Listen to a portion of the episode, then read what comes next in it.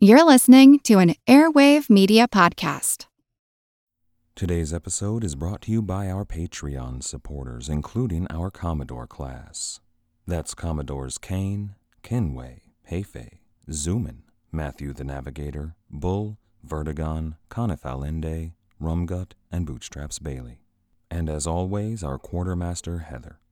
A special shout out this week to our newest patrons. That's Josh Ross, Peter Haywood, Scott McDougal, Matt the Hat, and our two new officers, Greg Emerose and Captain Nobeard.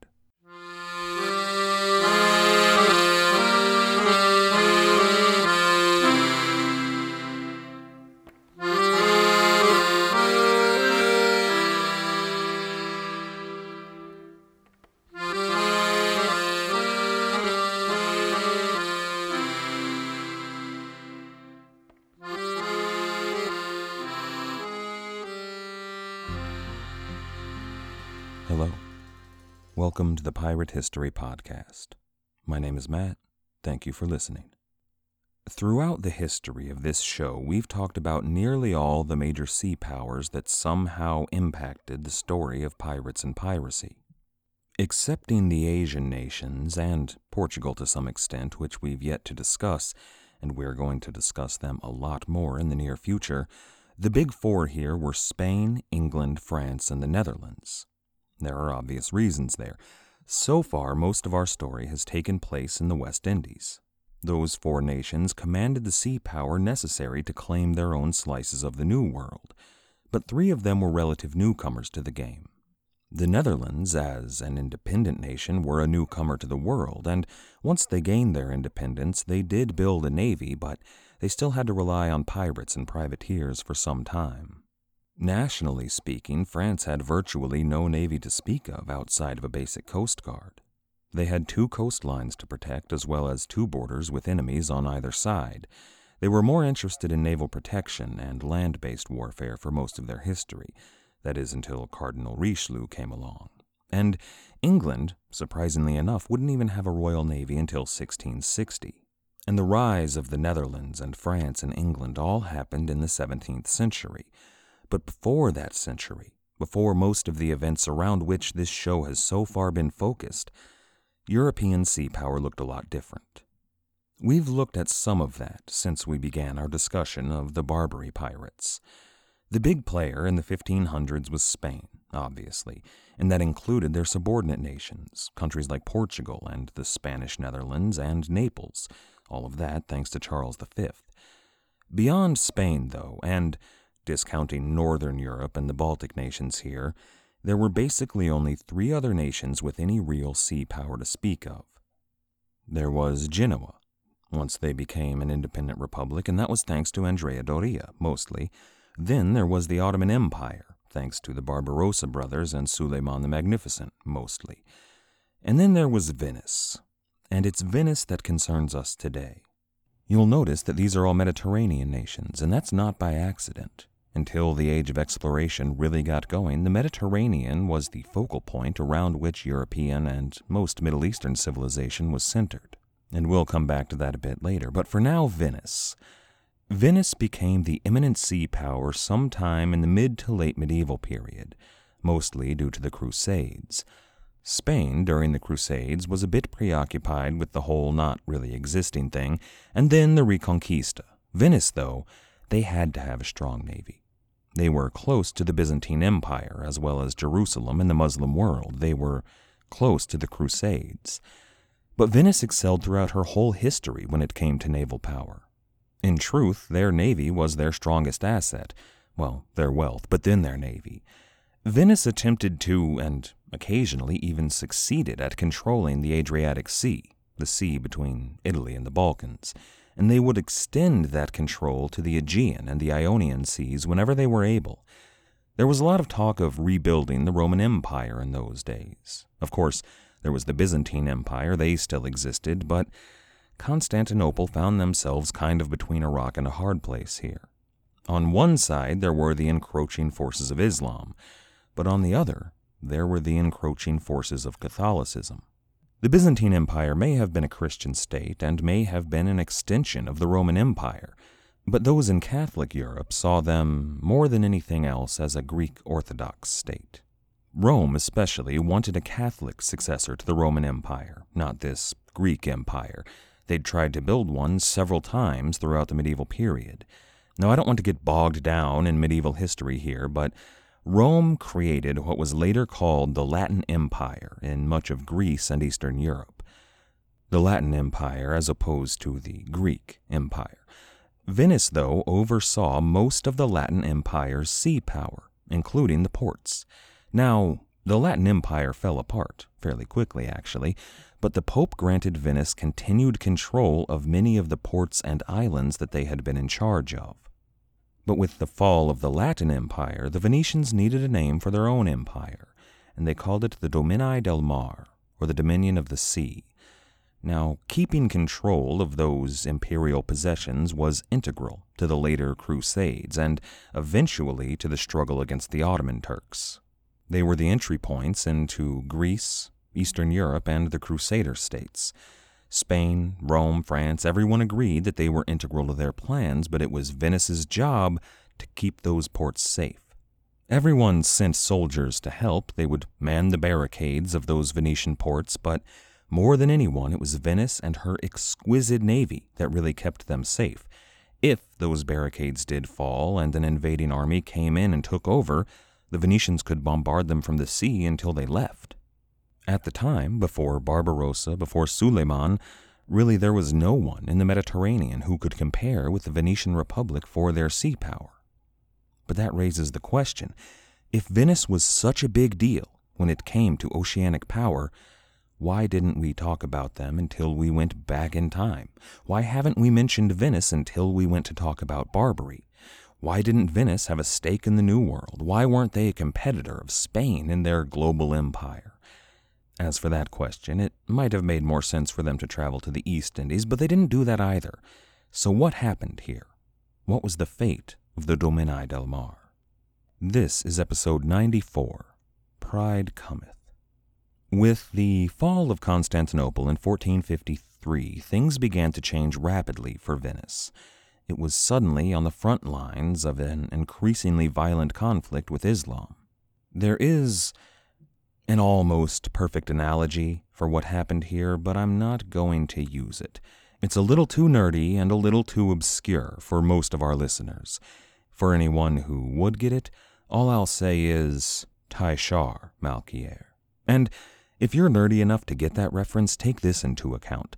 The crane, for example, the golden crane, has long been a symbol in Greek and Roman tradition, as well as in European heraldry, for a century.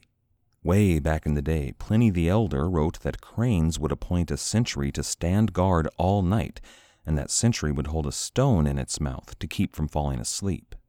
That image as a sentry or a guard became the central image for the crane in most of medieval history, kind of like the Byzantine bulwark against Islam. But the fall of Constantinople was bad news for Venice. Being on the front lines is never as good as having someone to take the brunt of the attack while you support them from behind, but it actually spurred Venice to build and maintain a stronger naval presence. For years, for decades even, the Venetians fought hard alongside the Knights Hospitaller to defend and recapture parts of Greece and the Balkan coast. Then, Venice was introduced to the brothers Barbarossa. Now, we've talked at length about that story already. For Venice, though, it was a trying but ultimately rewarding experience, if a bit bittersweet. They had an armada of galleys, who were top of the line galleys, really. Some of them, many of them even, were larger than any ship that would be seen for decades to come. It was Venice that was at the center of, and oftentimes the head of the Holy League that, well, they lost the Battle of Preveza, but they were also the head of the Holy Alliance that won the Battle of Lepanto. Spain, Genoa, Naples, the Papal States, they all played a major part, but it was Venice that had the most ships invested in both of those large battles, in the entire war against the Ottoman Empire. Ultimately, the Catholic world came out on top, and Venice appeared poised to control the Mediterranean. However, the Battle of Lepanto is famous not just for the victory of Catholic Europe, but also for being the last major sea battle that utilized the galley. At least in any numbers. Spain didn't even bring any galleys to the Battle of Lepanto. They brought in an armada of galleons, and Spanish galleons were busy conquering the New World at this point. England, France, and the Netherlands were building their own fleets to follow suit. But Venice, the power in the Mediterranean, well, they were lagging behind in the arms race. Venice's fleets of galleys were quickly, very quickly, growing obsolete. Now, they did have a few galleons, but not enough not enough to compete. This became undeniably apparent when a pirate named Simon Danziger brought the round ship to Barbary. This was a problem of location. The Venetians and the Ottoman empires still relied mostly on galleys, and that's because they were centered in the Mediterranean. Most of their sea travel was based in the Mediterranean, and galleys were great for the Mediterranean. But Spain, England, France, Portugal, and the Netherlands, they were all Western European countries that touched the Atlantic Ocean. The galley was okay, but it would not cross the ocean, which was their ultimate goal. For that, they needed larger round ships, which is why a Dutchman, Danziger, brought the round ship to the pirates on the Barbary coast. Now, the Ottomans were aware of the round ship at this time. Any that they built at their seaports were used in the Red Sea and the Indian Ocean, rather than the Mediterranean, where they were seen as somewhat unnecessary. And these European pirates, namely Ward and Danziger, to start off, were very, very successful. It showed the superiority of the round ship to the galley. So Barbary began. Well, at first the pirates would steal ships and bring them to Barbary to be sold but eventually they started building their own. Now, Venice did have those few galleons that I mentioned, but not enough to combat the fleet, the armada that was being built there in Barbary. Their only saving grace, and it really wasn't much of one, is that this armada was fractured. There wasn't a central command. Despite the fact that they were all technically part of the Ottoman Empire, they were really independent city states building their own fleets. But then, John Ward, at one point in his career, set out to raid a convoy of Venetian merchant ships.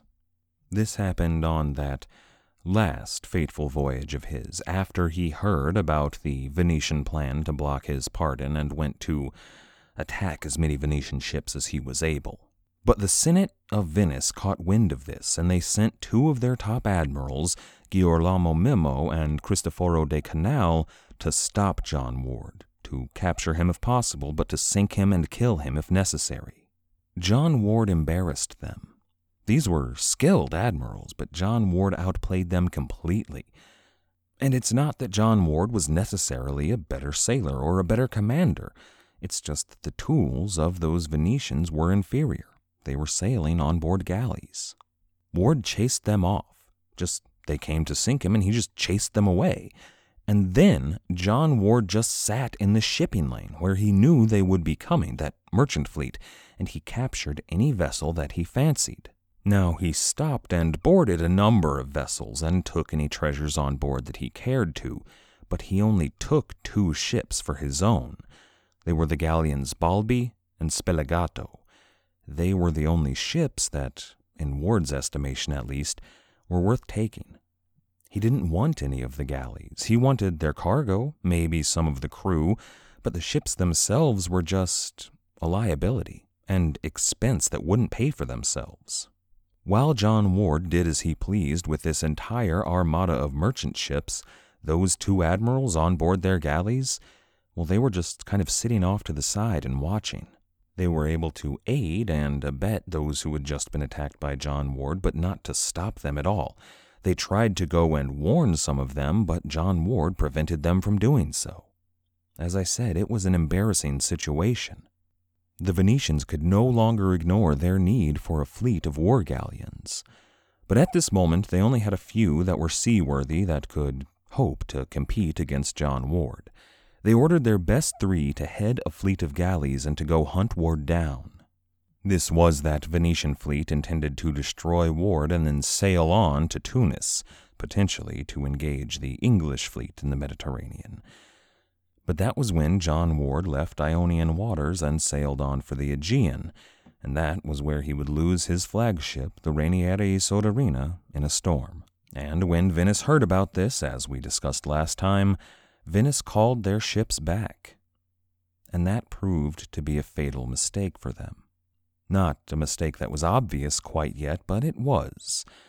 See, one of John Ward's lieutenants stayed behind in those Ionian waters, near where John Ward had captured those two galleons. Now, those two galleons were given into the command of this captain, a man named Jan Kasten, a Dutchman, and he thought that these were prime hunting grounds, so he stuck around. And for the most part, Jan Kasten was right here. He did well out there on the Mediterranean, capturing a few merchant vessels, until he was happened upon by three Venetian warships. They surprised him, they got the jump on him now, these weren't monsters of warships, nothing like the Rainieri Soderini. They weren't even galleons. They were galleys, but they were large ones, and they were under the capable command of Admiral Julio Venier. He was in the largest of the three, and the other two were actually those same two galleys that Ward had chased off just a few weeks before, so they knew where this pirate would be. Now, the galleys engaged Jan Kasten, but to little effect. They were in close with the pirate fleet, and even though the Venetian galleys had the best guns that money could buy, the pirate ships could carry far more, even if their guns were less powerful. The Venetians were forced once again to turn tail and run. They fled up the Peloponnesian coast for several leagues, but they did, apparently, have a plan. Author Greg Bak writes, quote, Kasten, no doubt inspired by memories of Ward's great lopsided encounters, then made one fateful error. He pursued the Venetians. His decision to do so is so utterly at odds with the privateer's code, which dictates no pursuit of prizes whose capture would cost more than they were likely to yield. Nonetheless, Kasten, perhaps intoxicated by having, like his master, put the Venetian war galleys to flight, thought to press his advantage. In doing so, he fell into Venier's trap. See, there were a lot of advantages that the galleons and all the round ships had. That's why they were quickly becoming the norm in the Mediterranean, but there was one thing that galleys still had, and really, in a way, always had above them, and that was maneuverability. The oars on board, though costly in weight and manpower and space, just couldn't be beat when it came to quick, sharp turns. Jan Kasten was chasing the Venetians up the coast and closing in fast, but Admiral Venier was. Well, historian Alberto Tenenti writes in Piracy and the Decline of Venice quote, The Venetian admiral acted with great cunning. He knew that his own guns had a longer range than those of his opponent and pretended to flee. That's what Greg Bak calls Venier's trap. Now, I think both of these authors may be giving Admiral Venier a bit more credit than he's really due, especially Tenenti. When he says that the Venetians pretended to flee, I don't think that's accurate. I think they were fleeing. Jan Kasten just had them outgunned. But a good admiral, a good commander on any battlefield, knows when to run and when to fight, and they know how to set up the potential for victory. But for that potential to be realized, the enemy has to play along. So I don't think he set up this trap by pretending to flee. I think he fled. Venier was running. He had to run, and he didn't know that Jan Kasten would follow him. But Kasten did follow. And the Admiral was aware of what he could do in that situation, and that's when he sprang the trap right when Jan Kasten came in range of those top of the line guns, but when he was still too far away to fire on the Venetians himself, that Venetian admiral used those spectacular oars to stop and turn on a dime, and that's when they opened fire with everything they had. They opened up with what Bak calls, quote, a fearful and furious torrent of great shot, end quote. But then they followed that up. They had a volley of chain shot that tore through the rigging of the pirate galleons, and then another volley of grape shot that tore through the pirates on deck. This was a flawlessly executed maneuver, and it ended in a slaughter. Blood poured through the scuppers and tattered sail drifted listlessly down into the sea. A total of 50 pirates were killed in just a few minutes of firing, no more than half a dozen volleys. But when the smoke cleared from all of that destruction, Venier, in his untouched galley, made for Kasten's galleon, and he captured the 45 men that were left on board. The other two vessels, the two ships that had been forced to watch as John Ward made fools out of them, well, they sailed on the other two galleons in Kasten's fleet, the same two that John Ward had captured, and then they took those ships back. In truth, this was a great victory. The Venetians had triumphed completely, and their galleys had won the day over the galleons of the pirates. And that right there, this miraculous victory, was the nail in Venice's coffin. Some centuries later, not so far away from this battlefield, Winston Churchill would attempt to capture the Dardanelles in World War I, and he would fail to do so. He would occasionally blame this on the sentiment of the captains that were working under him. See, they had old wooden sailing vessels that were intended, according to Churchill, to be used to clear the mines from the water by running into them. They were supposed to run in as suicide ships. That was the plan. But Churchill said that their captains were reluctant to sacrifice the ships that they had first sailed on. These were ships that they loved dearly, and they didn't want to see them sunk, at least not so gratuitously. And I can understand that it can be hard to give up a tradition to which you are attached, but it can be especially hard when you have one very convincing piece of evidence that tells you that that tradition is better than the incoming replacement.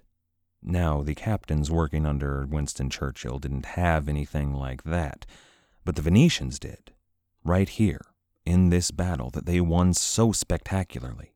The cunning of Admiral Vernier in using his galleys to overpower the much more powerful galleons became something of a parable, sort of a David and Goliath story for the Venetian navy.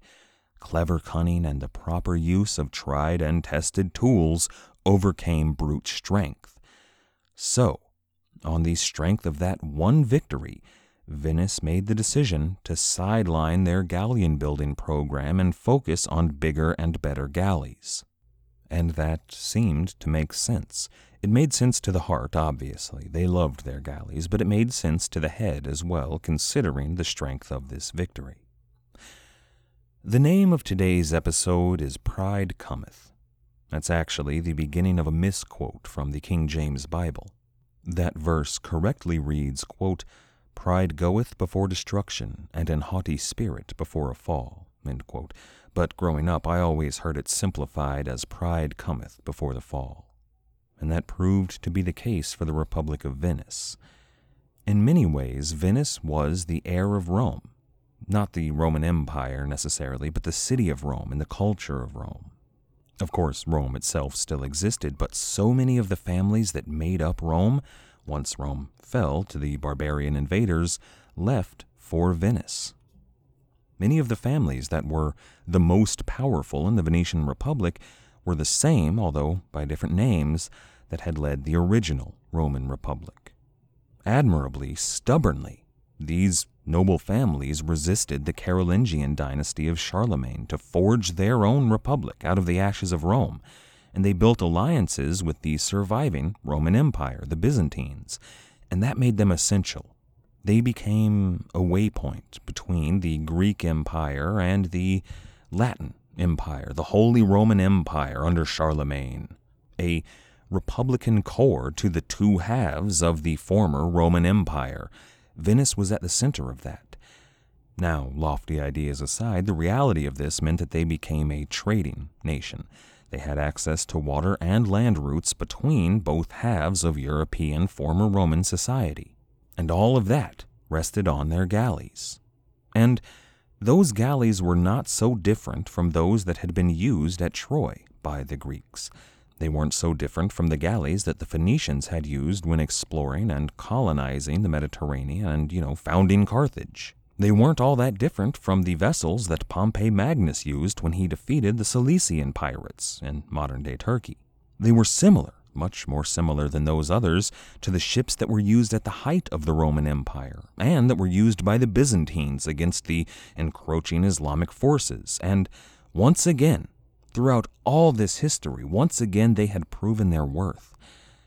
But of course, if this was an experiment, a scientific experiment, this would be called a false positive. Ships, you know, sailing vessels, and in particular the galleon, were so superior to the galley in so many ways that to ignore their virtues, as the Venetian Republic did, well, that's at least a part of what brought down this vestige of Roman power.